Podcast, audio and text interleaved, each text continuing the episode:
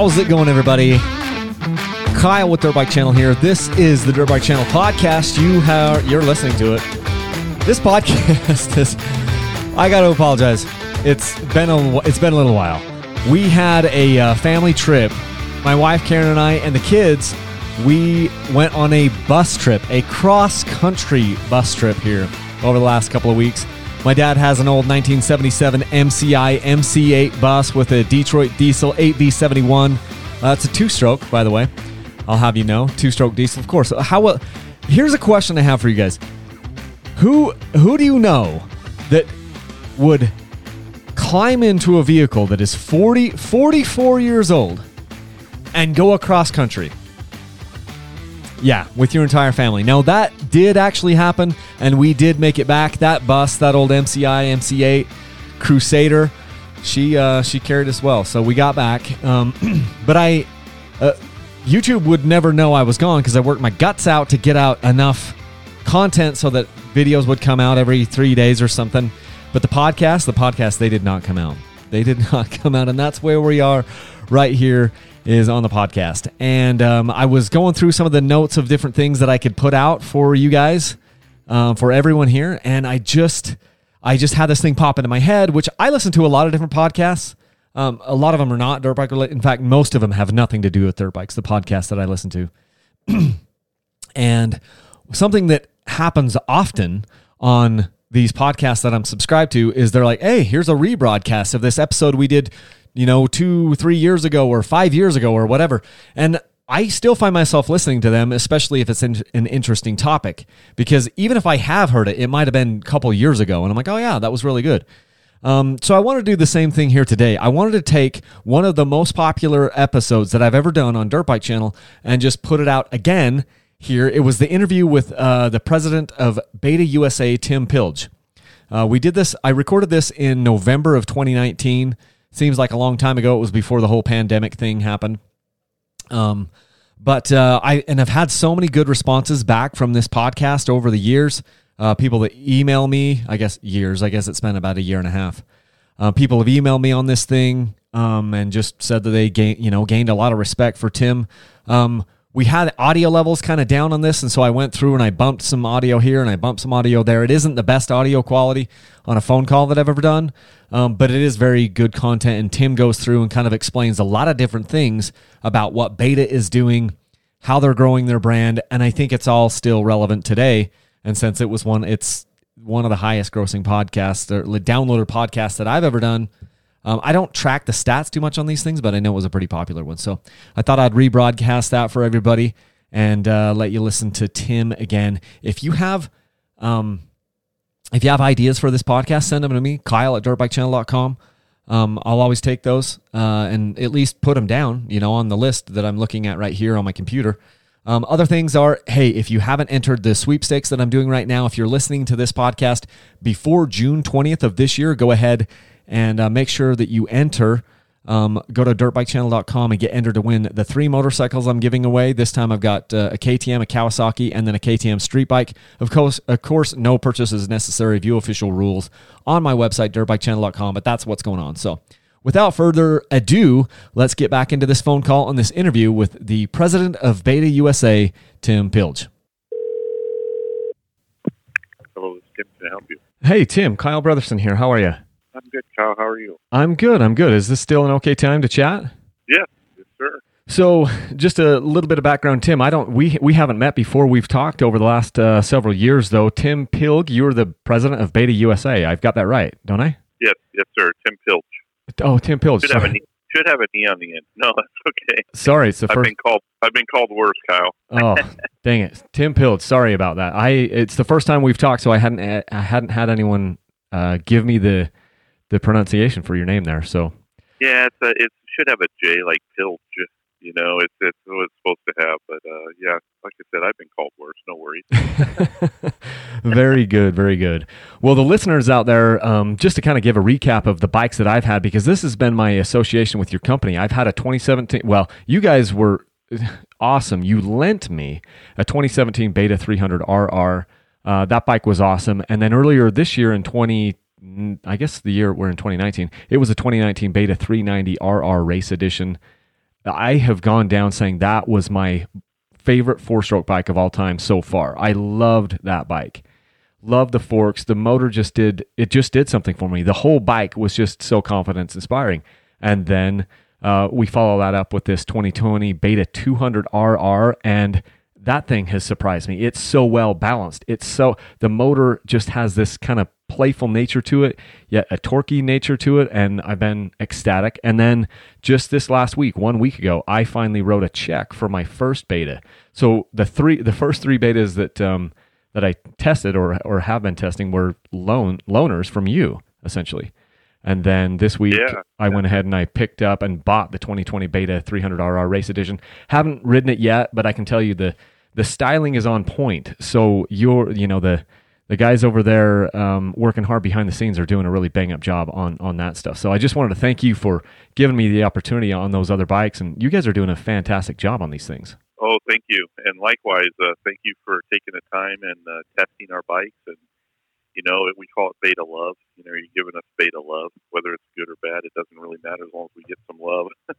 you know, the, our engineers are quite special, and um, you know, it's just uh, the 390 you're discovering what many have. It's just the the bikes are quite special. Yeah, and there's there's just something different about them, and you know, because I've owned a number of 350s in the past, and I've ridden a lot of different bikes, and the fun thing about that 390 is it just it did things a little differently. It had a little bit different personality, and it didn't feel like it was trying to tear your head off, and it didn't feel like it was so high strung and yet it would just go fast. I mean, it wasn't it wasn't like the fastest thing in the fastest bike in a drag race that I've ever seen, but I never showed that to anyone because it doesn't matter. We're not drag racing these bikes. What we need them to do in the off-road world and in the trail world is to give us confidence and be able to, you know, handle obstacles and handle bumps and handle, you know, different things that come up in the trail and not upset the chassis, not upset the bike and not upset the rider and and give you the confidence that you need to carry the lines that you, that come naturally to you. And that was the thing that was just so fun about that bike is you forget that you're on a bike and you're just you, you know you're just you're just gelling with it. And that was the best thing about that one. Um, so yeah, I, I wanted to get uh, all obviously though your story here. So I, I've got a, a number of questions here that we'll kind of run through. Um, but I, I wondered if you could kind of tell the listeners your dirt bike genesis story. You know how you got started in dirt bikes. How old were you? What sort of bikes uh, were you on? I think we'd be really interested in hearing about that. Oh, sure, great. Thanks for asking. So basically, um, I started. Uh, I raced BMX as a kid, and then I had um, got introduced to motorcycling at a young age through some friends of mine, some twins. I grew up the Maroney, the Maroney brothers. Their dad bought them a little XR75, and I rode that thing and was hooked. I remember they had to share it, so between three of us, we had to share this little XR75, which was kind of hilarious. So um, my dad had passed away when I was uh, young. And I was only nine years old, and I was one of those ADHD kids, you know. And uh, my mom didn't put me on any medicine, so I was just wide open all the time. So she uh, said, you know, she's trying to figure something out to do with me. So she she bought me a dirt bike and helped me. I had jobs when I was younger, and helped me buy a.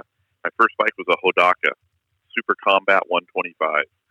Cool. And ultimately, that today I attribute to being a motorcycle mechanic because she basically said, you know, I you're going to have to keep the thing running. So I would just uh, I'd ride all the time that bike, and that was back in you know that was in the seventies. I'm 53, so it, it's uh that's what got me started. And then uh, I worked at a grocery store when I was 15, 14 or 15, and I always hung out at our local Maico uh, shop and the owner there asked me if I wanted to work there. I couldn't believe it. I was like, "You want to pay me to work at a motorcycle shop? I mean, really?" Yeah. So that's uh, that was when I was 15. I started working uh, at a place called Phil's Maico, and then I immediately started ri- riding Maicos. I got involved with motocross when I was 16 and started racing motocross, um, and did that for a number of years while working at the shop. And then uh, I got into trials later on. I got hooked on trials. I, I, I tried a trials bike, and then I rode a trials event. Boy, that was it. I just got hooked on trials for a number of years. So I rode some nationals, and um, still competed in motocross at the same time, and then rode a little bit of off road, quite a bit of off road back at that time as well. And um, and had a dealership of my own starting in 1989. I started a dealership. It was a Polaris dealership, and then I picked up Yamaha and then Suzuki, KTM, um, and so I had uh, and Polaris, Yamaha, Suzuki, um, and KTM. But I rode a Beta back in the day when I rode trials. That's how how I was familiar with Beta. And then after about 20 years in the retail business, I, I was kind of poking around searching for, um, I wanted to get into distribution.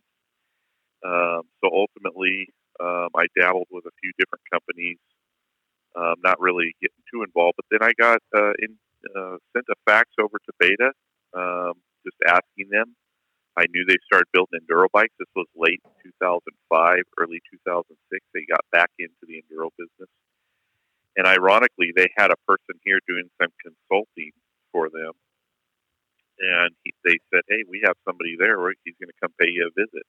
That's kind of how that worked out. The timing was perfect. I was ready to kind of get out of the retail business and get involved with distributors. So I started the, the company, um, which was American Beta, back in 2006, and just started basically worked on the bikes a couple of years to get them here and uh, ultimately uh, um, grew that into Beta USA, which is now owned by uh, my Italian counterparts. Uh, but ultimately, uh, yeah, that's about it in a nutshell. I just I live, eat, sleep motorcycles. I have my whole entire life. That is so cool, and that's one of the things I love about talking to people in this industry. Is excuse me, for the most part, uh, people that are deep in the industry like you are have had a passion for motorcycles from an early age, and they couldn't really shake it. And it sounds like that uh, you know that started with you. Started on BMX, and then started running the 125s at a young age, and then you know working at a Maico shop, racing motocross, getting uh, hooked on trials and, and off road riding, and then you you know had your hand in a dealership and. Uh, that's that's that's amazing. I think, and and to me, that means something. It means something that the companies that are producing bikes or trying to sell the bikes or distribute the bikes, it means that they care they get it because they're they're into this sport just as much as the rest of us and trying to push it forward. So that that's fun to hear. So thanks for sharing that. Oh, for sure. Yeah, we uh, you know our customers. I I deal with all the I handle all the incoming emails um, in our business still to this day because I want to know what our customers are. You know, I want to hear their stories, what problems they're having, what fun they're having, everything. You know, it's just it's really important. Uh, but yeah, it's a it's a great. Um, I encourage younger the younger generation to get involved with it because uh, you know you you'll get good at it. You can make a good living at it. You'll get good in the motorcycle business. There's not a ton of of um, people out there diving into it, but boy, it's been extremely rewarding. And, and all my my good friends that are that I'm close to that have been in the industry, it's the same same story. You know, they're just dedicated to the business. They love it you know, it's it's it's a job, but it's not really a job. It's hard work. It's challenging. Um, I, I I like I like the the competitive nature of it for sure. Um, you know, I mean, we're beta. I think as people ask me all the time, "Who's your competition?" KTM. I say, "No, we are." you know, I mean, basically, we're we're our own competition. We just have to do our job well and make sure we do things right. The industry itself is already there. Um, we just have to take care of the customers. And we have phenomenal engineering team, and you know, so it's a, it's a great uh, it's a great uh, marriage there for everybody. Yeah, no. Can we get a little bit more background? Because you mentioned you, you had a couple of tidbits in there. You said that you kind of started American Beta in 2006, and that has evolved into Beta USA now, that is owned by maybe corporate Beta in Italy. Can you give us a, a brief history of Beta motorcycles, um, kind of a, at a high 40,000 foot uh, view? I mean, because I get a lot of questions, people asking me, is that just a trials bike company? When did they start producing the modern off road dirt bike? And I know you mentioned that briefly, but just give us the 40,000 foot overview of beta, of beta motorcycles from your standpoint. For sure. It's a phenomenal story, actually. Um, started in the early 1900s, 1904, 1905. Uh, two gentlemen, uh, Enzo Bianchi, Arrigo Tosi, that's where the name Beta comes from, those two gentlemen Enzo Bianchi is the grandfather of the owner of Beta today, Lapo Bianchi, who is my boss, and uh, he's uh, he's about roughly my age. So ultimately, Beta started building bicycles back then, and until the 50s. um, and then they got into motorcycle production, and they continued motorcycle production. Uh, Lapo's father, uh, Giuseppe, took the company over from Enzo, and then um, took it to. They they got into motocross. They built the full motocross range. They built enduros. This was back in the 70s when motocross took off. And then um, what happened um, in the early 80s is, is late 70s to early 80s. A lot of the Japanese bikes, of course, were steamrolling over the, the European brands. You know, yeah. Bultaco, Ossa, you, you know, all the all the big European brands, including Maico and and Beta chose to dabble into trials in the mid '80s there, and that that really helped the company survive. So they they focused on trials. They got out of motocross and enduro at that time, which was hindsight was the best thing they could have ever done. You know, because they probably wouldn't be around today. It'd be tougher to be around if they would have fought the Japanese in that period, um, just because of certain labor. You know, there were labor issues back then with the European Union and just different things that the company struggled with. So then Beta continued to push on, and then in 2005, uh, Lapo made the decision uh, back actually earlier than that to develop an enduro bike again and get involved with the enduro business. But Beta is, um, I you know, I've dealt with many motorcycle corporations, um, and we're not a corporation. Uh, Beta is a true family-run business. It's the same family since 1904. It's the, you know, it's the grandson of the original founder who is as passionate, if not more passionate, than the original founder. Um, he's a phenomenal guy to work for, um, extremely honest in the way he does business. We pass that on through to the U.S. business, but um, you know, working working around the clock, and he he uh, works very hard with his engineering team to provide a a product that we we don't worry about market share. We don't worry about rushing a product to the market. Um, we don't have to because we have we don't have any investors. So it's a, it's a good a good uh, business plan for us. You know, we, we have all the technology that the other manufacturers have. Uh, we build all our own engines in house, including the raw machining of the engines, the cylinder heads, everything. We do all that in house. And ultimately, it's just it's a company that has survived through uh, many ups and downs you know, they're still based out of Florence, Italy. Our factory is located uh, just about 20 miles out of out of Florence. Um, and uh, yeah, we just a phenomenal company. You know, we, we've uh, they've really flourished at different times. The trials business is still good for us because the bikes are super dependable. You know, we're, we're kind of what I tell people we're kind of the Honda of the trials business. You know, it's just the the mainstream trials bike for sure. That's so cool. Now, I'd I'd heard kind of some of the the um, the things about this being a family company and them having a great interest in the product that be that is delivered to the consumers. So, one question that I was thinking about while I was going over some of the things we could talk about is how does and and you've got a really unique position to to talk about this because you've had so much of inter, so much interactions with these other you know motorcycle companies, and you just mentioned that you know Beta isn't a corporation like these others. It's a family run business. So, can you talk a little bit about how, you know, Beta being a family run company, um, how does that uh, affect the end product?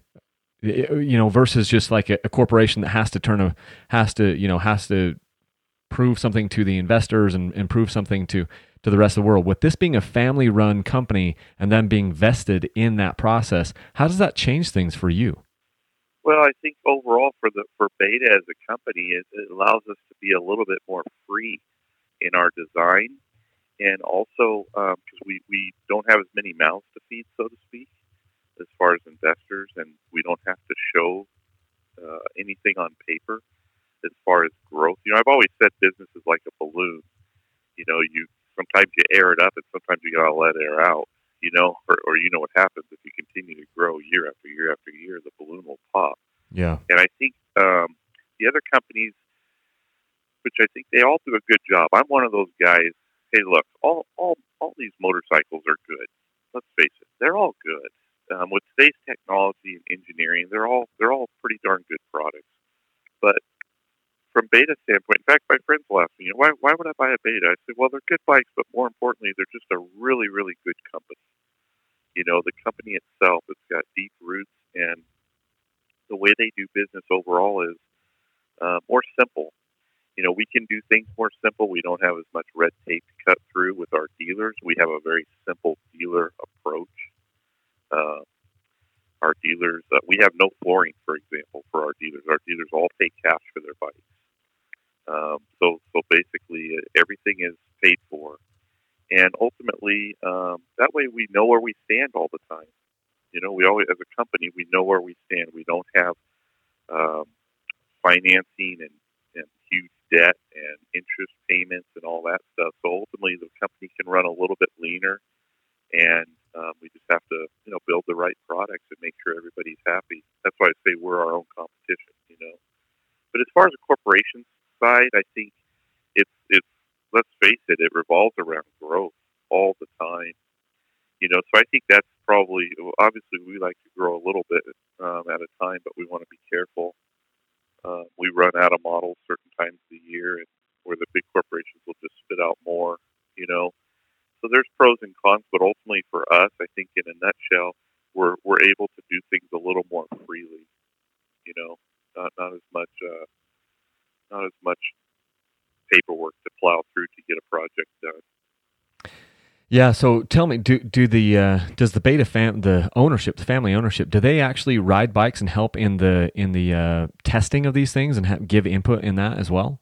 Oh, absolutely. It's it's Mr. Bianchi. I mean, he he works every day with hands on with his engineers, and um, he is very keen on um, how the bike feels, so that he he puts the final approval on every bike.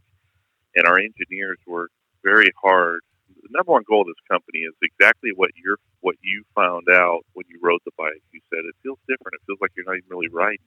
The the goal is to produce a product that gives you an experience when you get off the bike like no other bike.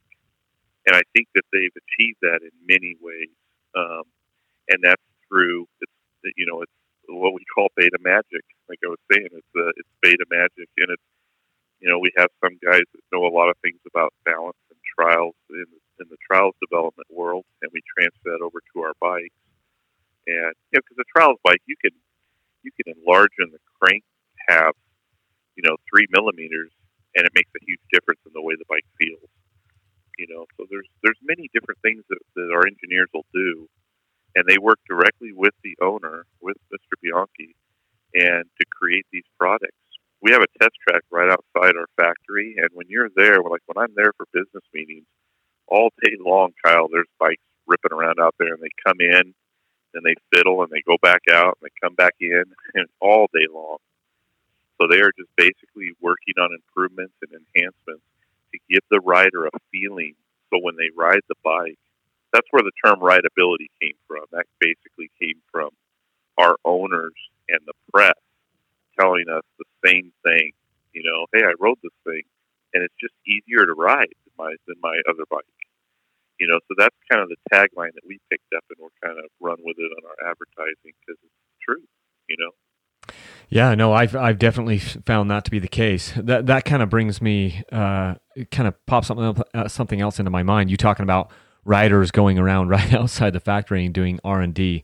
So with the company being Italian, um, is most of the R and D, the research and development, happening there in Italy, or is some of that also happening in the United States? How does that uh, play out? All of it happens in Italy. Okay. So basically, everything is done in house. We now Beta USA, we um, we have made changes on the motorcycles. Uh, for example, I mean, the cross trainer has, has a lot to do with the U.S. with our input uh, from day one. Um, creating a originally was going to be a trials bike engine in a enduro chassis. We thought, you know, I'd push the factory to to get that going back in 2006, and then back in 2007, I actually rode a pre-production bike they built with a four-stroke Evo trials bike in it. Um, an enduro chassis, and the thing was just zero fun whatsoever. it just was not fun. Had no fun factor. So basically, then when they started developing the two-stroke engine, then they kind of tied that in, and we named it a cross trainer, and it's been just a, a great success story. But we have like, mainly me coming from a mechanical background. Um, we have a lot of input on updates and changes to make things better in the bikes, but I rely on them mostly for everything um, because they're really good at what they do, and we can give suggestions, certain things here and there, uh, and and we develop some bikes for the U.S. only, like our RRS, our dual sport. That's kind of a U.S. only bike. I think they're selling a few in Canada now, but that was designed just for the U.S. So those things there, we have to provide all the specs and everything, and they work with us on that. Um, but for the most part, honestly, um, we rely on the engineers to develop the products and what have you. That's cool. The, the 200 was definitely a result of me pushing for a 200. um, you know, I, I mean, I rode a KTM 200 in 03 and 04 and raced it. You know, I was a dealer back then, and I, I love that bike. You know, and um, then when we came out with the 125 platform, I'm like, hey, perfect. Let's let's build a 200. You know, it's a, it's a no brainer. You know, so I love I love that. In fact, I get people emailing me all the time now, and they're you know sometimes they'll be saying. I, am thinking about a KTM 150 or the Beta 200, and now that I've had time on the Beta 200, this is an easy, easy answer for me. And it's uh, and I've been saying get the Beta 200. The Beta 200 does everything that the KTM 125 does, except it does it just a little bit better because the motor is better. It's a more usable power. It's it's a more you know just versatile motor in my opinion, and so I I love that. And that that brings me to maybe another question. This whole rideability tagline. It's kind of cool that you mentioned that um, it was sort of adopted by Beta because the media and the people you know critiquing these bikes and stuff, maybe the magazines, they kind of almost invented that tagline for Beta so, with it being rideability, now what does that mean to you as a company? Rideability, and who is your who is your target customer, your target demographic? Who are you making these bikes for? Well, for the most part, I mean, our, our age demographic's pretty spread. I mean, we have guys that are 78, 79 years old riding our bikes, and then we have 25 year old kids riding our bikes. But for the most part, it's it's more of the excuse me, it's the more appreciative off-road rider, the person that wants a quality product, um, the, the, not the the overall common guy that's going to go and buy a WR 250F per se, um, something like that. It's more of the guy that's uh, a lot of KTM guys, uh, no doubt, um, and a lot of guys coming from other brands. We get a lot of Honda guys, Yamaha guys, but overall, it's a it's a person who um, enjoys riding off road. Obviously, we're an off road based company. Um, we we take our off road bikes and turn them into race bikes for the hardcore guys, and then for everybody else, we build a motorcycle for them. That's kind of the thinking, um, and that's that rideability term. That's where it comes from, is because the bike doesn't rip your arms off, or it, it's not um, twitchy when you ride it. You know, the, the handling is very stable, but yet it still turns. So the our buyer really is a guy that uh, that is uh, generally I'd say our average age buyer is 45 to 48 years old. Um, that seems to be about the most the average age if you put pick the middle. But like I said, I I get emails from guys that our cross trainer has kind of reinvented a few guys that haven't ridden for 20 years. They hey, I just bought a cross trainer. I love it. Thanks for building this bike. I'm 71 years old. I'm and I'm back on a dirt bike. You know, so we get that really puts a smile on my face. I'll ask that customer to send me a picture or something on top of a mountain so we can, you know, um, it's just it's really cool to see that, you know, because uh, it's it's a part of the business. But overall, it's it's the type of customer that's looking for a little bit higher quality, um, a real high quality level of service um, after the sale, and we have a great group of dealers. You know, we're growing our dealer market as we speak, and uh, just really trying to handpick these dealers so that they can take care of the customers, whatever they need. You know, something you said there really got me thinking. I'm I'm looking at your website right now, and I'm counting about 16 different models of off-road bikes. And that and that doesn't that doesn't count the the trials bikes. It's just I think it's about 16. I was just doing some quick math on that.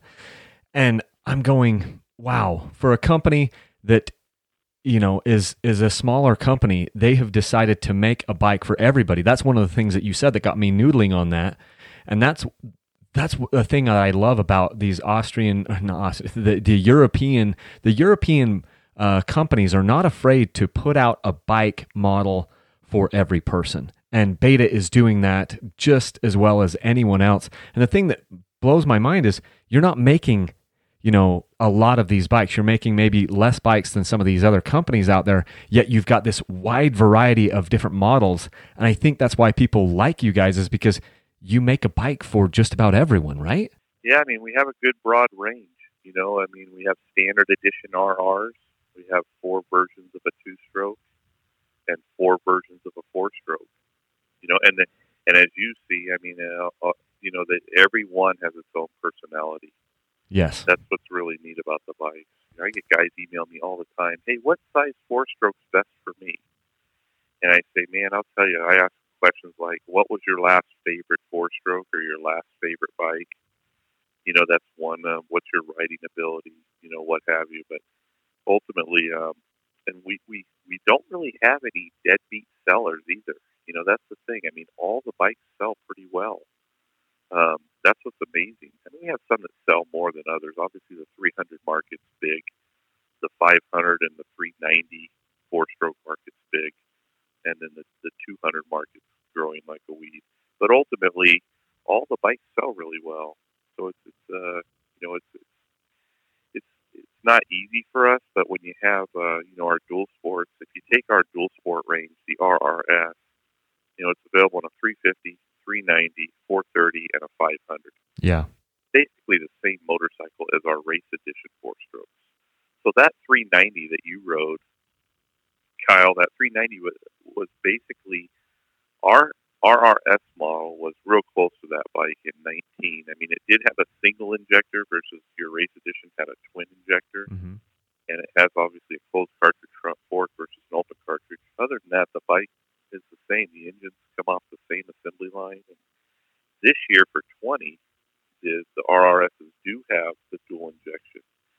So the bike is uh, really close to the same as a race edition. You know, we, we want to, we might do some tests this year with one of our racers where he takes a bike and goes on dual sport, takes the bike out and go race a hare scramble with it. Because you really can do everything with the same bike for the most part. Yeah, you know, something that um, I've noticed big time with the betas is just the lower seat height. And I can't quite put my finger on it, but a lot of times I feel like I'm riding a, bike that is maybe seven eighths of the size of a lot of these others, like a Yamaha or a, or a KTM or, or, or a Husky or something like this.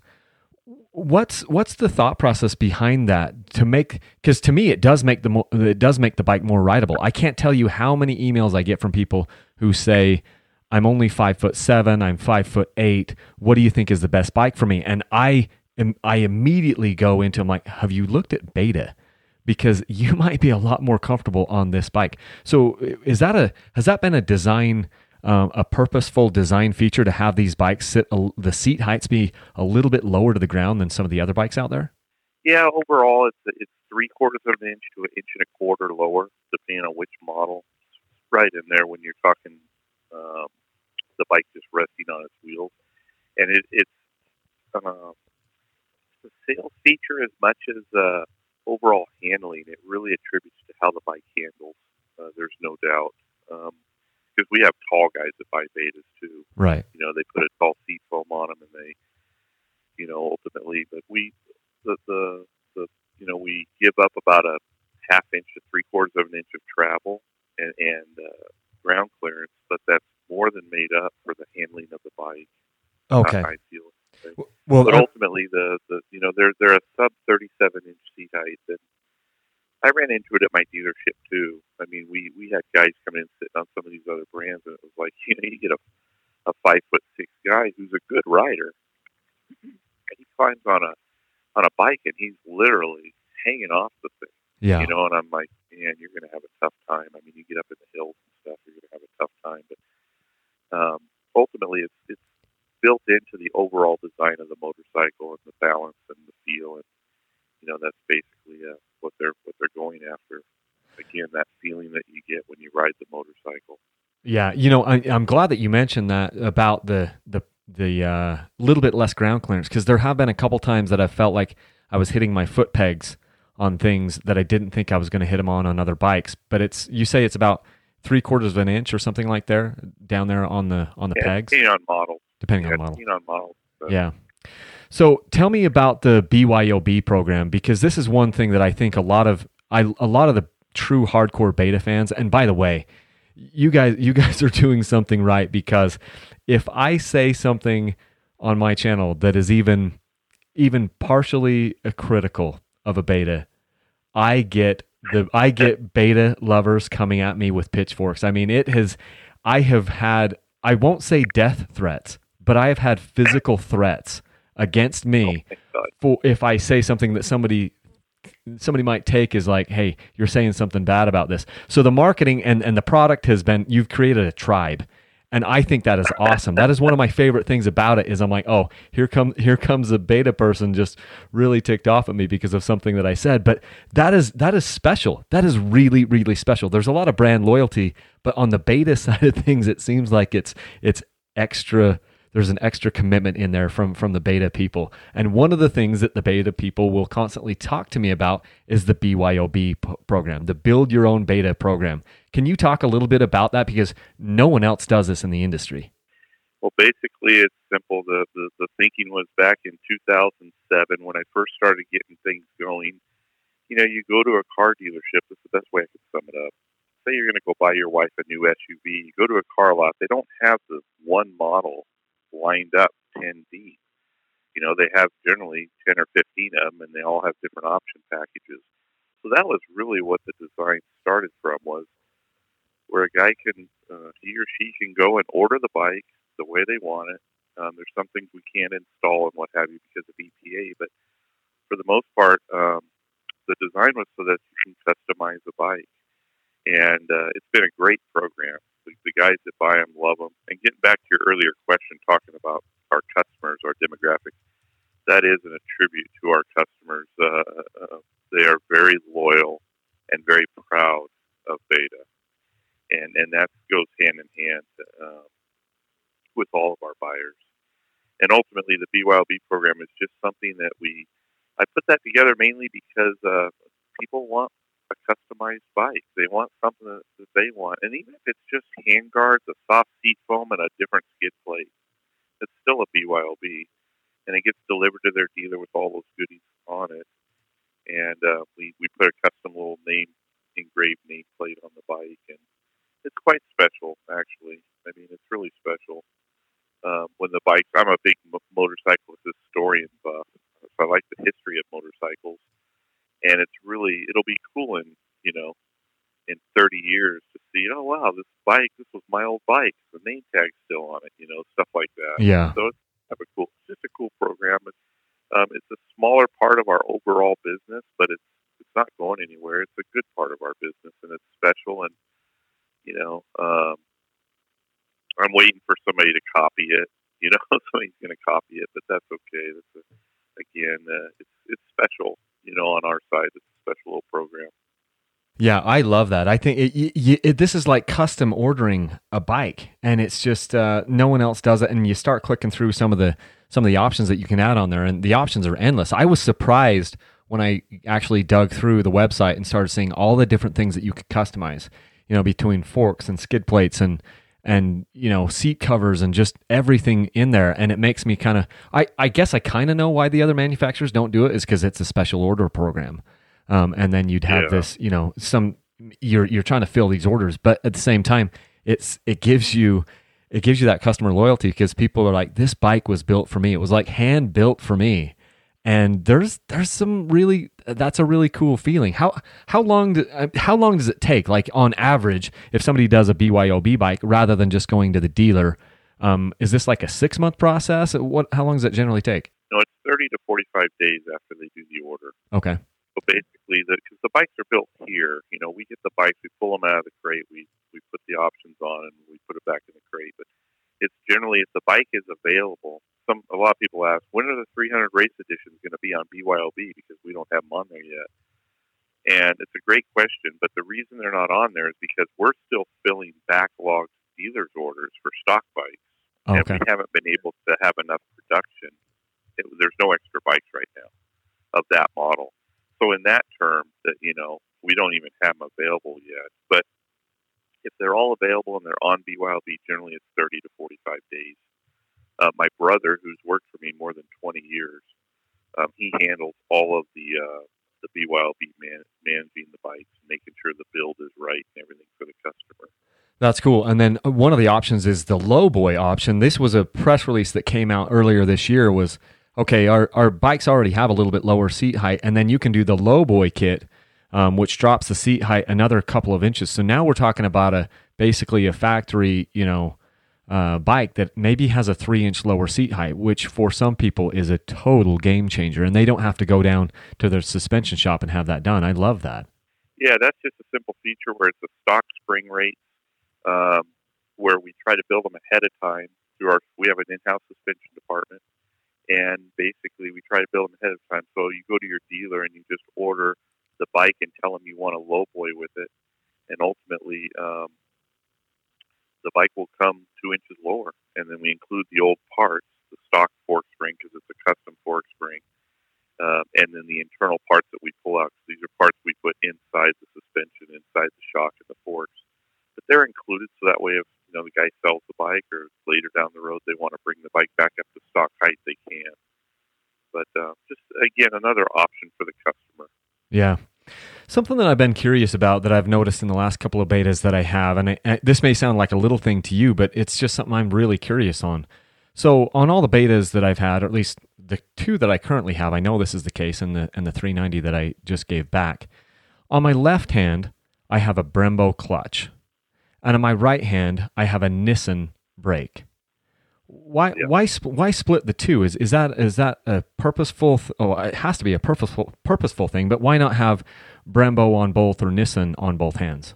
Well, in the beginning, back when we developed the enduro bike, they chose the factory chose Nissin brakes, and we use the same exact brakes to this day. They've worked so well as far as feel and reliability, everything.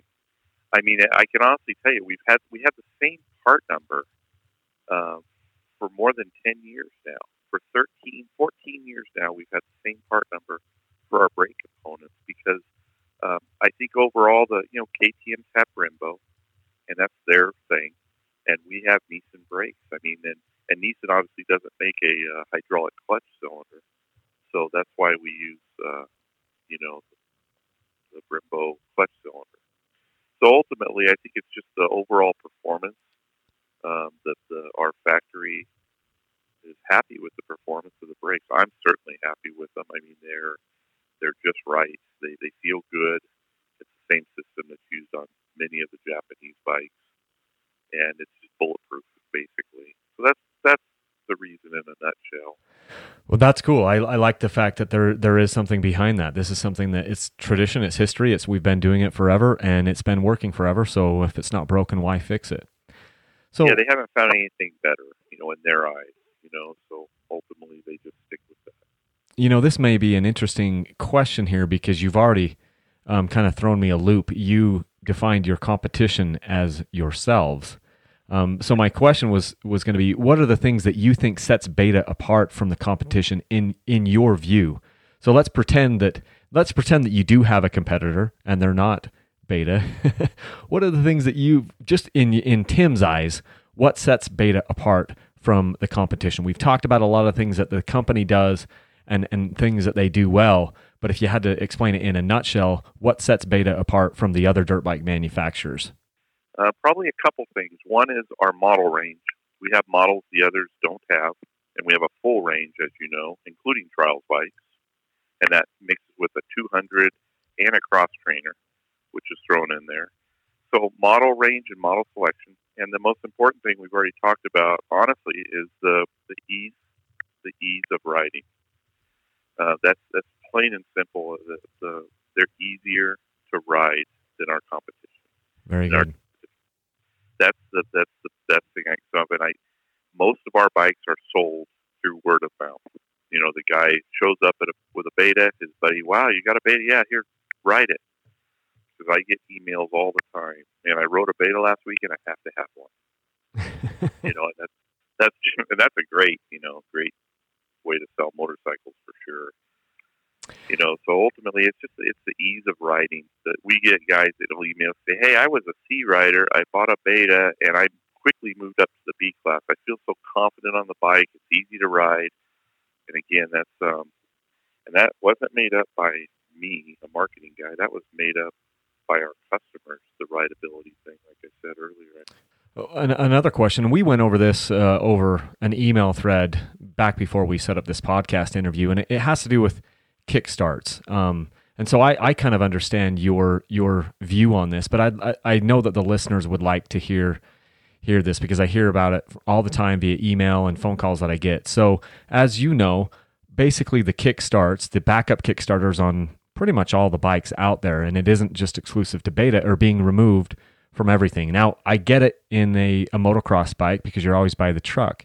But Beta is producing a bike that is an enduro bike, that is an off-road bike, that a lot of times you could be 50 miles from from nowhere.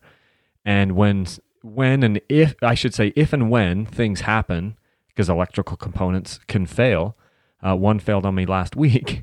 It's nice to know that you've got a backup Kickstarter. So, can you talk to our listeners about how those how the decisions are weighed out to remove the backup Kickstarter? Is this a weight thing? Is it a costs thing? Or just tell us how those decisions are made? Well, it's 95% weight. Um, overall, you know, when our engineers are redesigning a new package, new chassis or engine or what have you, we're constantly trying to find ways to make the package smaller and lighter. And obviously, without in hurting reliability or anything. So you know you can shave hardware down. You can redesign a certain widget to make it a little lighter. But uh, the Kickstarter is heavy. The components of the Kickstarter are heavy. You can instantly shave almost two, two, two pounds off the motor right away. And uh, we talked about this, but it's an old, you know, the old saying in the dirt bike industry is brochure weight. You know, what's the weight? It drives so many sales of weight um, even in the off-road business, it does. Which, in reality, the four strokes, like our Hare and Hound race bikes, you know, they weigh they weigh about six pounds more than a KTM. That's an advantage to us. You know, we got Joe Watson out there and Chance Fullerton and Zane Roberts out there, and Morgan Tanke racing the Hare and Hound. And on the big four strokes, though, it's an advantage because they just plow through everything. They're super stable. But at the end of the day, the Kickstarter thing is weight. I'll tell you, I mean, the, the new engine on our four strokes just came out this year in 2020 because it's an all new engine. Uh, we moved the clutch up and we moved the crankshaft back to get the mass more towards the center of the bike. And my boss called me and said, "Do we really need a Kickstarter on there?" And I was like, "Yes, please put the ability to put a Kickstarter on there." Um, but and they did. But I mean, the other, a lot of the manufacturers are shaving it off where you don't even have that option. Now that scares me. Right. Um, and when we did this, um, we looked at Kickstart sales because obviously the only place you can buy a Kickstarter is through Beta for the bike, a Kickstart kit. And we looked at this, and we sell, like I told you, we sell about twenty percent of the buyers buy a Kickstart kit. So that kind of tells us that, you know, it's um, that there's 80% out there that didn't buy a Kickstart kit, you know, and, and ultimately the majority, it's not a not too big of a concern for them. For me, you know, like I told you, I think our, I think I said in the email, our grandparents were probably all mad when they took the crank off, or our great grandparents when they took the crank off of a car, you know. But I think at the end of the day, I mean, if I had a, you know, like on my four strokes, I've never run a Kickstarter. I've never even needed to pull the Kickstarter out, you know, on my on my e-start bikes. I know that it does happen, but ultimately, I think um, if you ask most of the guys that have, when we had kickstart bikes with electric start, uh, it was very rare the guy ever used a kickstart. So I think to answer your question, Kyle, it's it's weight. It's being able to shave two two and a half pounds off the brochure weight right away. Uh, production costs, yes and no. I mean, you know, these bikes. I mean, I think the bikes are. Some guys say bikes are getting real expensive, but in my mind, it's like, man, price mountain bikes lately. I mean, huh. you know, uh, I mean, really, uh, if you if you really want to ask me who our competition is, it's it's the side by side business and the e bike sales. You know, those are the two that are taking dirt bike riders away. I feel, you know, because the side by side business, there's you know they have cup holders, they're easy to operate, they're bring the whole family along. You know, but for the motorcycles and the and the the the, the overall usability of the bike, I think we've just found that um, it's not as big a concern as as we would think, and that's why we offer it as an option. You know, so the guy that absolutely has to have a Kickstarter will even do it on BYOB. Um, and a lot of our BYOB guys, we actually do put a Kickstarter kit on. Yeah. If I had to guess, it's probably six out of ten of them because they're your more hardcore enthusiasts, you know. Yeah, yeah, and I will admit that it is a smaller portion of the industry that is riding these bikes in the extreme locations that maybe where that does come into play. Um, and and I'll concede that point, but uh, those are people that are emailing me, and we've been saved by kickstarts in the past. We've been in places where the bikes wouldn't start at the beginning of the day because it was too cold, and the ki- and the uh, electric start would not turn the bike over that much, and then we've had to drag them behind trucks to get them to start. Um, but but uh, we won't belab- belabor that point. I thank you so much for the honesty and and uh, and just going over that because it, it is something I just wanted to clear the air with people. And I thank you greatly that you have continued to say, well, let's leave the option to the customer. You know, because that way the customer can put it on. It, it it's an after well, it's not an aftermarket thing because it's it's an OEM part, but they can get that part and they can put that on for those people. And I think that if you continue to do that, you will continue to have those loyal customers that go, look, I'm riding beta because I get options. I'm in control of of what I have and the product that, that I'm riding, and I think that's a fantastic thing. So yeah, and, and to back up on that, Kyle, too, if we when we took it off the bikes a couple of years ago, when we took it off, if we would have sold eighty percent or sixty five percent Kickstarters, we would have put it back on there. I mean, it, it sends a clear message that our customers want a Kickstarter. You know, so there's that's the reason is we just really didn't sell that many overall, which is we sold several hundred. Don't get me wrong, but out of several thousand motorcycles, I mean, you know that that it just told us that okay, it's a it's a 18 to 21 percent ratio there. Well, I get that, and I thank you for being so transparent on that. That's that's uh, fantastic. So tell me tell me this one. What is your and this and this may be hard for you to hard for you to narrow it down, but what is your favorite bike? What's Tim's favorite bike in the beta lineup and why? That's an easy question for me because even when I rode KTM's, it was always the big four strokes. Um, you know, I, I rode the 640 LC4 back in the late 90s, uh, mid mid 90s, and then I rode the 520 EXC when it came out 2000, and rode and raced them. And then when I when I got involved with Beta, I rode the the, the bigger motors, which was the 525, the RFS engine. Because our, our first two years we had KTM engines in our bikes, and then we built our own bikes. Um, we had the 498 is what we called it, and I rode that. Today I ride a 480 race. I mean, it's a to me, it's just um, I like the easeability, the usability of the motor. Um, it's it's very easy to ride. It's not explosive and um, it's kind of the gentleman's dirt bike is what I call it. You know, if you get a little lazy and you come out of a corner and there's a big hill climb and you don't downshift, you're you're going to be all right. You just turn the throttle and it just drags you up the hill. So for me, it's it's definitely the 480 race edition or the 500 RRS. Anything with that 500 motor in it is my favorite. Love it. So is the is the motor the 480? Uh, is that an actual different motor than the 500, or do they use mostly the same components? It's the same motor. Same motor. We call it a five. It's the same exact engine. We call it a 500 in the dual sport just so it has its own little uh, definition, its own little, you know, in the dual sport world, it's a 500 RRS. What What is the uh, actual displacement of that motor then? 478. 478 so so so let me get this straight. It's a 478 cc motor, but it's marketed as a 480 and a 500, just depending on which frame you put it in. Correct. Correct. That's oh. been going on for years, no matter what brand. You know, I mean, the the, the um, just depends on the on the company.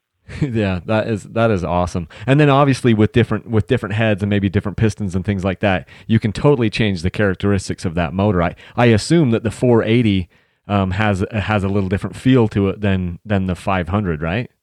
As far as how the power No. characteristic.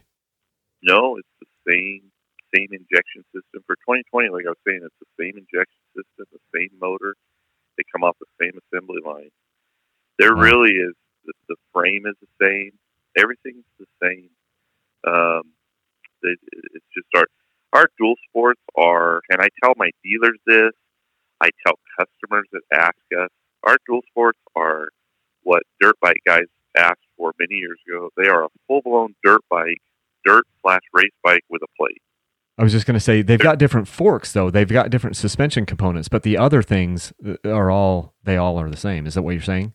The forks are the only difference as far as suspension. The swing arm, rear shock, everything's the same on the RRS. There's everything's identical. The the race edition has wider foot pegs. It has the aluminum billet foot pegs on it. It's got different graphics and seat. It has the closed cartridge fork. Um, it comes um, and it has a few bling items on it and a dual material rear sprocket. Other than that, it's the same motorcycle. Um, Um, and ultimately, uh, but they're horrible on the street. What I was saying, I mean, I get a guy, you know, I'll get people that email me, hey, I really want to have a Beta. They're a cool bike. You know, I rode motocross 15 years ago, and I want a bike to ride back and forth to work on 40 miles each way. I say, don't buy an RRS. I mean, just don't, don't. It'll be miserable. yeah. You know, it's it's it's a dirt bike. It, it's a dirt bike with a plate to connect trails, and you don't get harassed. And we we pay the big homologation fees every year to make sure we pass all the homologation, and you know, so it's, it's but it's, the difference between the 480, uh, the engines are exactly the same. That is so cool, and I lo- I love that uh, that uh, transparency there. That's when you say this this bike doesn't go great on the street because it's a dirt bike. It happens to be a dirt bike with a plate. It's got it's street legal so that you can connect these trails, but don't expect this to be a commuter.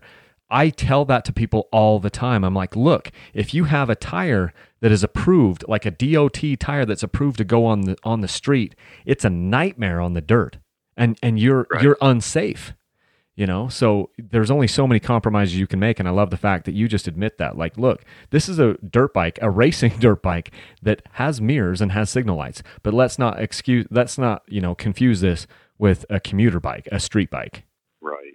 And in this industry, Kyle, you can't have it all. I mean, it, you know, you take the new Honda, the 450L that came out, and it's more streetable.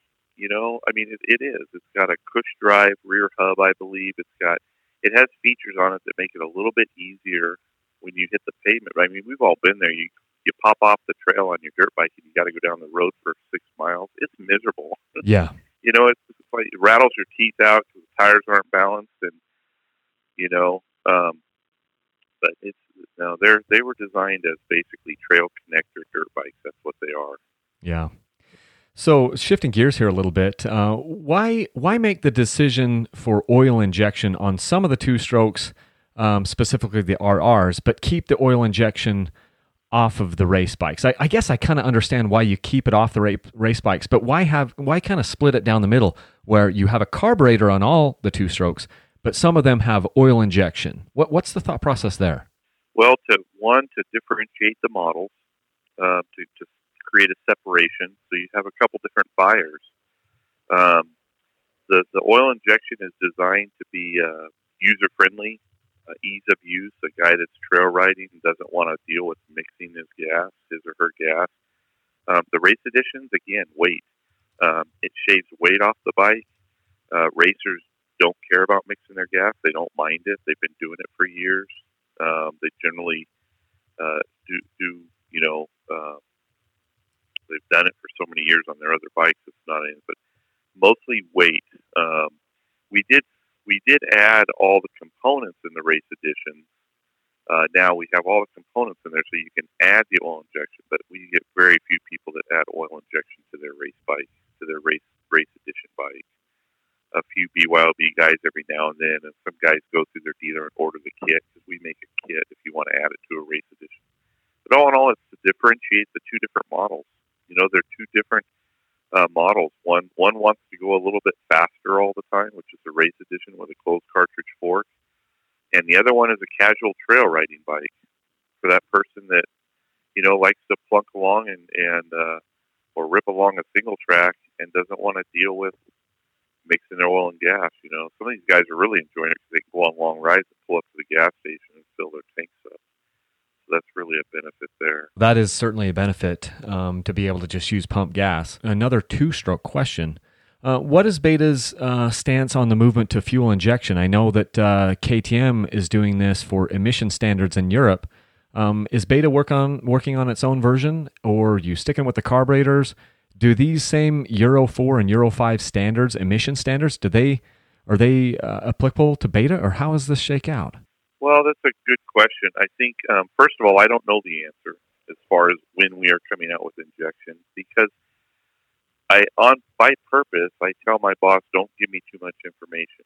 That way, if it leaks out, it wasn't from me. so you know, I mean, I do pre-order our bikes early for the next model year. So basically, we have to order bikes, um, gosh, in, in October, November to get them for the following year. That soon because it takes that long to get components. But I don't know. Um, I'm sure we're working on some some fuel injected two strokes I don't know when it's coming. Um, kind of a surprise to me. Again, this industry always throws you for a loop. But apparently, having a counterbalancer and a carburetor is really a cool thing nowadays. because, I mean, when we released our bikes, we were overwhelmed with people sending us emails thanking us for having a carburetor counterbalance two stroke. I was like, right on. You know, I, that's great. I, I did not know that that's what a lot of people wanted. Is it coming? For sure it is. I mean, it's coming. Um, Beta tends to be a little bit more conservative. They won't, they'll sit back, again, getting back to that family owned company where we don't have to rush products. They might wait till the system's out there or whoever's working on fuel injection where the, the companies get a little better at it and then they'll jump in and decide what, when, and where. But it could be next year. It could be three years from now. I I honestly don't know, Kyle. Uh, I kind of focus on what we've got now, and and uh, I think it's definitely coming. It um, you know, it's, I, I'm an old school guy. I love carburetors, but I do I do have to admit when you ride a carbureted four stroke next to it back to back with a fuel injected, and I'm sure you see this. It's, it's a night and day difference on the performance overall. You know that the EFI just performs better everywhere. Yeah. On the two stroke, it's a little different because of the two stroke um, isn't as lazy of an engine as a four stroke, so to speak. So the two stroke, I don't I don't know if I mean our we have the best carburetor in the business on our bikes, Keihins, and we and we ultimately um, take pride in our jetting because our engineers work very hard at that. So ultimately, I I don't I don't know. I I, I don't know the answer because I'm not 100 percent sure.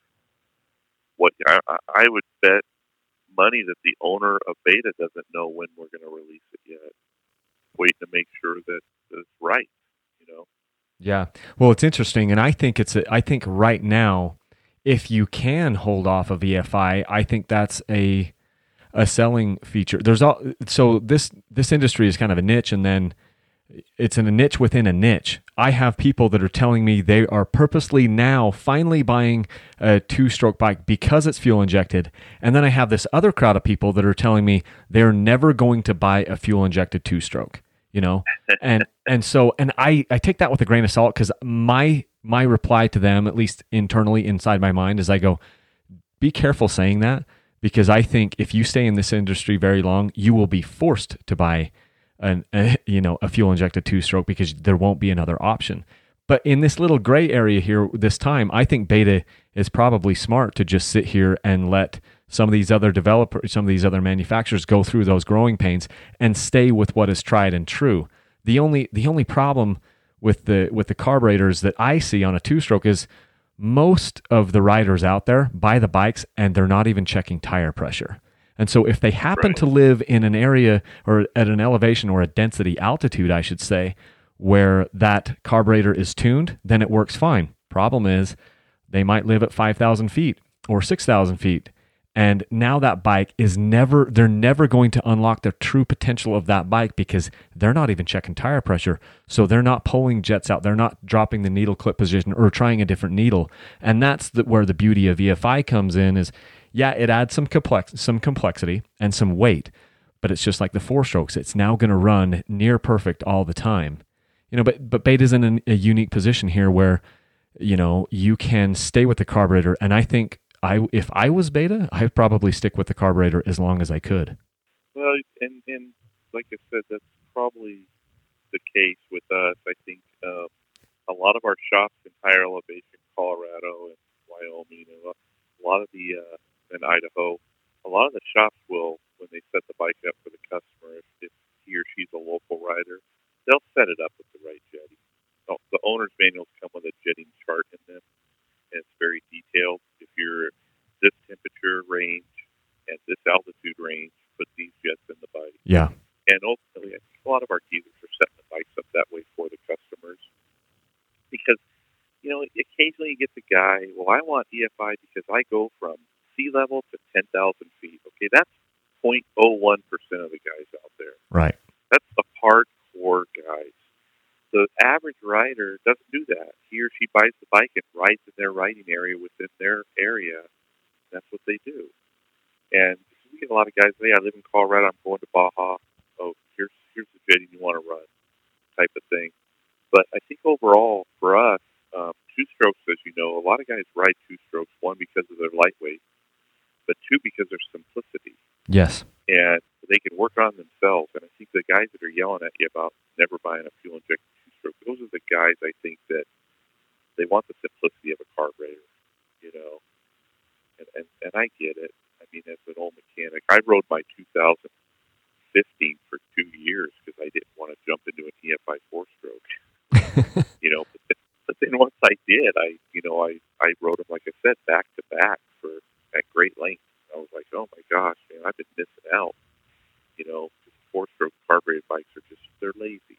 They're so much lazy. Yeah, this is this is maybe my this is maybe my favorite question, the one I'm, that I'm interested in the very most to hear your perspective on, and uh, and of course you you may have to answer this in a in a political way with your position, but I still want to hear what your reasoning is. So here's the question: Is the arrow pointing up or down for the dirt bike industry as a whole? And tell us why you think it is for beta or just the industry as a whole? Yeah, the industry. So this isn't a beta specific question. This is a dirt bike industry as far as moto and off road and all of these things. So is the dirt bike industry as a global, you know, uh, thing? Is that is the arrow pointing up or down on that? You know, it's in the middle. It's flat. So the the, the it's not it's not dive bombing like some of the other markets, and it's not skyrocketing like like say the adventure market's taken off and the sport bike market's kind of slowing up. It's a pretty flat, solid market. Um, I think, like I said earlier, our biggest competitors that would affect this our industry, the, the industry that we love, is the side by sides uh, first and foremost. Um, you know, because hey, when I when I had my when I had my motorcycle shop, I was a Yamaha dealer. You get families coming in and they have two kids, the wife, the husband, and they're buying four bikes and then all the riding gear. And then they got to buy a trailer because their pickup truck can't hold four motorcycles. And, you know, that can be tough. So now many of them are going down and buying a four seater side by side and four helmets and calling it good. The, the sad part, the tragedy of that is, besides taking the sales away from the motorcycle business. It doesn't take it from the motorcycle dealers per se, but in my mind, the tragedy is is they will never experience the feeling of a motorcycle ride, and that, as you know, and all of your listeners know, it's very special and very unique. And I think to myself, man, you're never going to experience that because a side by side does not give you that thrill, you know. And and so I, I, encourage so many young kids to, to ride dirt bikes. When they come out to my ranch, I my daughters, uh, I have a wife and four kids, and my my two youngest daughters are 15 and 16. Their friends come out. Have you ever ridden a dirt bike? No. get your parents on the phone. I want to see if they can. Oh yeah, yeah, they can ride. Okay, go out there and they'll they'll ride all day long because it's just you know, as you know, growing up, it's just something that you you never experienced. So the side by side business is kind of taking that away. It's not necessarily a a negative comment towards side by sides. I mean, I get it; they're making some pretty aggressive side by sides out there. I used to sell them as a Polaris dealer when the RZR came out. But all in all, the motorcycle off road, that that buyer, he's still there. They're still out there buying bikes because the race entries are still healthy. You know, you go to the races these days, the entries are pretty solid still. They're they're not desolate. And our you know, overall if you take all the off road sales across the board in the US, they're pretty stable. They're not like I said, they're not dive bombing. And I think oh, all in all, um, and and then you have the also you have those guys where the when the industry boomed back in the late '90s all the way through 2005 and six. There was a lot of young kids racing motocross back then, Kyle, and now those guys have children, and they're taking them out and and taking them riding. You know, so we have that those those folks are coming up behind us as well. But honestly, the the, the dirt bike industry as a whole, I don't think it's pointing up or down. I think it's stable right now.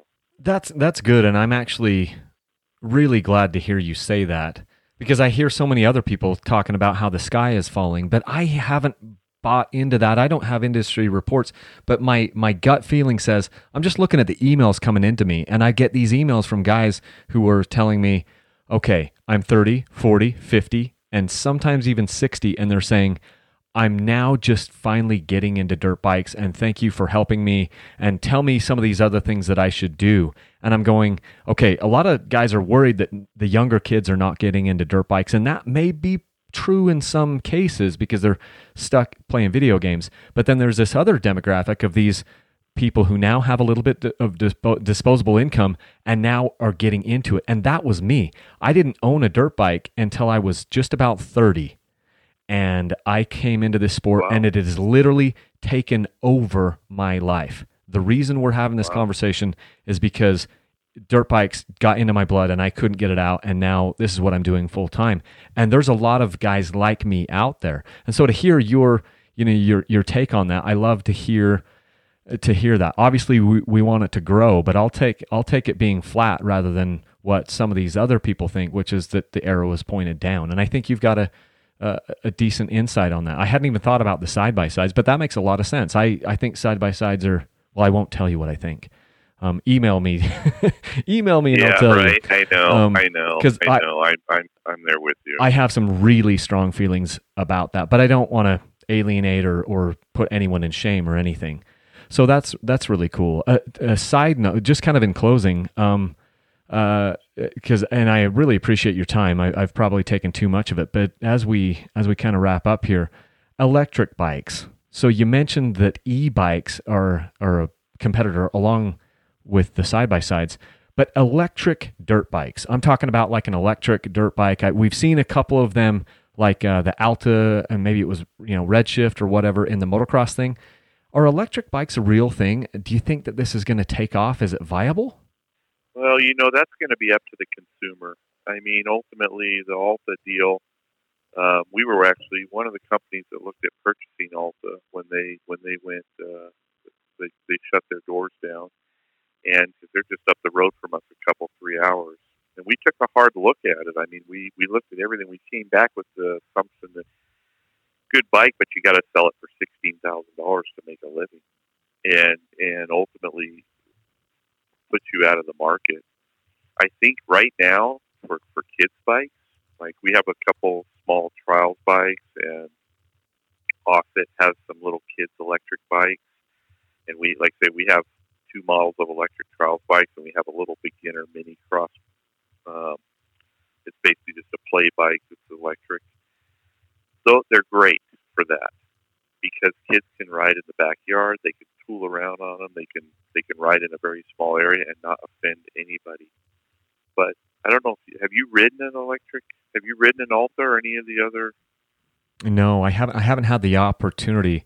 I have two concerns with them. First is just the battery life. I I need the battery to be able to work solidly for somewhere between four to six hours, and I think most of them are you know one to two, and so it would really limit the riding we do. And then the other major concern that I have is the clutch.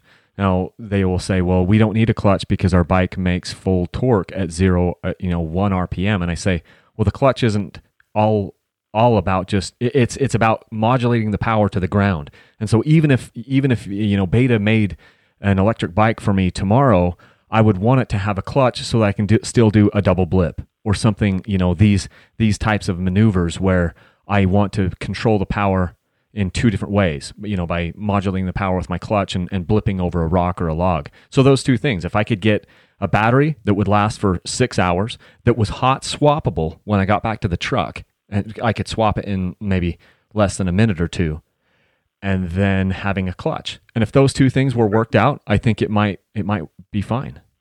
Well, my my take on them is again getting back. I'm a motorhead. I'm a gearhead. I love wrenching just as much as I do riding. Believe it or not my experience with riding the bike is motorcycling gives you, let's just say, six, it stimulates like six different senses.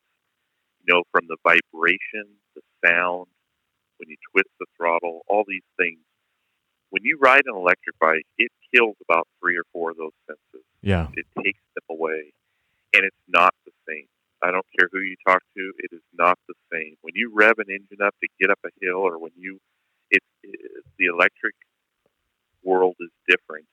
Is there a place for them? You bet there is. As far as performance based motorcycles, I don't think that's their place. I think their place is little commuters around town. Um, obviously, some of the Japanese are dabbling with with with super. You know, Kawasaki just announced they're dabbling with a sport bike with electric motor. Harley's got their LiveWire. That's that's a different market. As far as performance based off road motorcycles, you lose some of the senses of, of true off road motorcycling. So in my eyes, is is it it's viable, it's it's coming. Um, there's going to be one of the hardcore manufacturers is really going to make a, a big push. KTM's done a little bit, but not not much. But it's not it's not going to be to the guys that are buying our bikes or buying you know I don't think overall, maybe a very small percentage of those guys. I tell everybody there's many of these guys that want an electric bike and they've never ridden one, like an Alta, because that was the Alta Redshift was the the most competitive, viable uh, bike that they they tried really hard. I give it I give that to them. They they tried really hard, but again, the bike had to be sixteen, seventeen thousand, or maybe even a little more to be profitable. And I tell those guys that want electric bike, you need to go ride one of those things because it's just not the same. If you're a hardcore off-road rider, um, like the people in our industry are, the, the bike doesn't. When you get off of it, it doesn't give you that feeling. Like that feeling you got riding our 390, you would never have that with an electric bike. You know, and that's that's the only the only bummer side of the e business. But I think all in all, it's coming, but at what? I mean, obviously, if if if it was super viable right now, everybody would be doing it. Yeah. Because it's certainly, you know, eighty percent of our development is in the engine on our bikes. Eighty percent of the cost is in the engine. You know, 70, 70 to eighty percent. So an electric engine to put a bike there, I'm not saying it's easier, but it's you know, it's definitely not like designing a special engine. So it just depends on the. I think the the products the, the, the use of that model is going to be the big thing. I think for certain uses, it's going to be great. If you want something to run around town and do, it's going to be fantastic. You know, get more people on dirt bikes. You know, I mean, like Yamaha has their little PW50. If they put an electric motor in that little bike, they would continue to sell that bike even more so because it'd be so user friendly. Yeah. The, parent could literally lean the thing over in the back of their car and they don't have to bring a gas can. Yeah. And it could maybe have a battery pack that's changed out, like you said, a minute or two. And, but right now in the off road, the, the bikes we're talking about, you and I right here, I I don't see it. Um, I, definitely not for ten thousand bucks. Yeah. You know, the technology's not there. Yeah, for sure. Well, Tim, this has been, I, I've thoroughly enjoyed this. I, I took a bunch of notes as you were talking. I tried not to type too loud so it picked up on my microphone, but it was, it was an absolute pleasure. I learned a ton of things, and I know that uh, the listeners out there are going to just really love the, the ins, the, you know, the peek behind the curtain. It's not every day that we get to talk to, you know, the president of any of these, you know, companies, the president of Beta USA here on the podcast. It's been an absolute pleasure. And uh, I just wanted to thank you guys for doing what you're doing and sticking to your sticking to your roots and figuring, you know, being true to who you are. You've been fantastic to work with. There's only been one other company that ever let me borrow a bike, and that was Husky. Um, the other the other brands haven't uh, felt like that that was needed. And the other thing that I liked about it was the fact that um, you weren't controlling what I was saying about the bikes. I, I had a guy yesterday uh, say, "Oh, well, now we finally get a real review of of a beta because now you finally bought one." And I said, "No, no, no, no. That's not how this. th- that's not how this worked." I told Beta, I told Tim that I was going to say what I was going to say about the bike. Um, and if he if he didn't like about it, we could have a conversation about it. But I wasn't going to go redo the video. And if I did redo any video, I would tell the listener, you know, this is what Beta wants me to say. And you told me something that has stuck with me. You said, I'm not here to influence what you say. I just wanted to educate you on on my perspective, but I'm not here to, you know, uh, you know, object or change your review. And that has stuck with me for three years, and it has uh, given me confidence in what you guys are doing. You're confident that the bike is good enough um, and I think that the best thing about it is it gives you that goodwill because I've been able to say to people, hey, look, Beta is a great company and they stepped up to the plate. They basically lent me this bike for two or three months or, or whatever. And then we turn around, we sell that. I mean, I give it back to the dealer. The dealer sells it as a used model. No one loses in that in that scenario you get some you get a little bit of uh, you know exposure from my channel. I get to use the bike without having to take a loss on it. The dealer turns around and sells it as a used bike to the customer and it ends up being a win-win for everyone. And and that's because you've had um, the the great business sense and just the you know the nice guy attitude to let me do that. And so i wanted to thank you for that. Well and likewise kyle i think what you're doing is fantastic. I mean I, i've seen your your dirt bike channel grow and um, overall, I have to compliment you. Especially, I just hear your, you know, you just told me you started riding when you're 30, which is awesome. I mean, you're going to be riding until you're 90. you know, um, but ultimately, I, I really want to thank you for uh, giving us, you know, giving me some airtime. I know you have a lot of good listeners, and and especially your raw, your raw press is what is what I call what what you are doing. It's, it's raw and it's real, and even with the magazines, I mean, I have relationships with all those guys. I've known them for years. You know, a lot of the guys out there will say that things like, "Oh, well, you advertise in the magazine, they're going to say good things about your bike." That is not true. I mean, I can tell you first and foremost, they, uh, I mean, those are two different things that are kept separate, and they'll say things about your bike, and and you know, the only time I get my feathers ruffled is if somebody says something on a bike that I've never heard of. I had one editor tell me, like, for when we came out with a cross trainer, you could never race this motorcycle about a cross. And boy, I just flew off the handle. I'm like, I mean, I wanted to go race the King of Motos on one just to prove. I mean, I couldn't believe somebody would say that, right? Of course, you can race a cross trainer. I mean, you may not be able to race it at a pro level, but a C rider would go out and have a wonderful time racing. Absolutely. You know? But I really appreciate your time, what you're doing. It's great, and just keep doing what you're doing. You know. Yeah.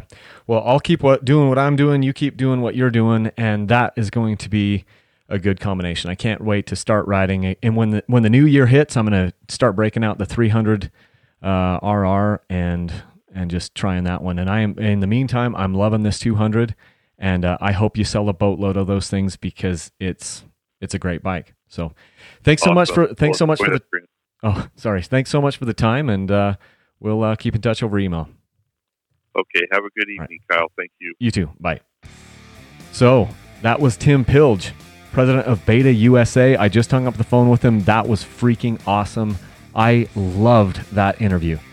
Um, it's just so cool to hear the things kind of behind the scenes with those guys. uh, not. I, I mean, who else is going to make themselves available for this fledgling podcast here? So, Beta is a cool company, and uh, I think we've kind of gone over that.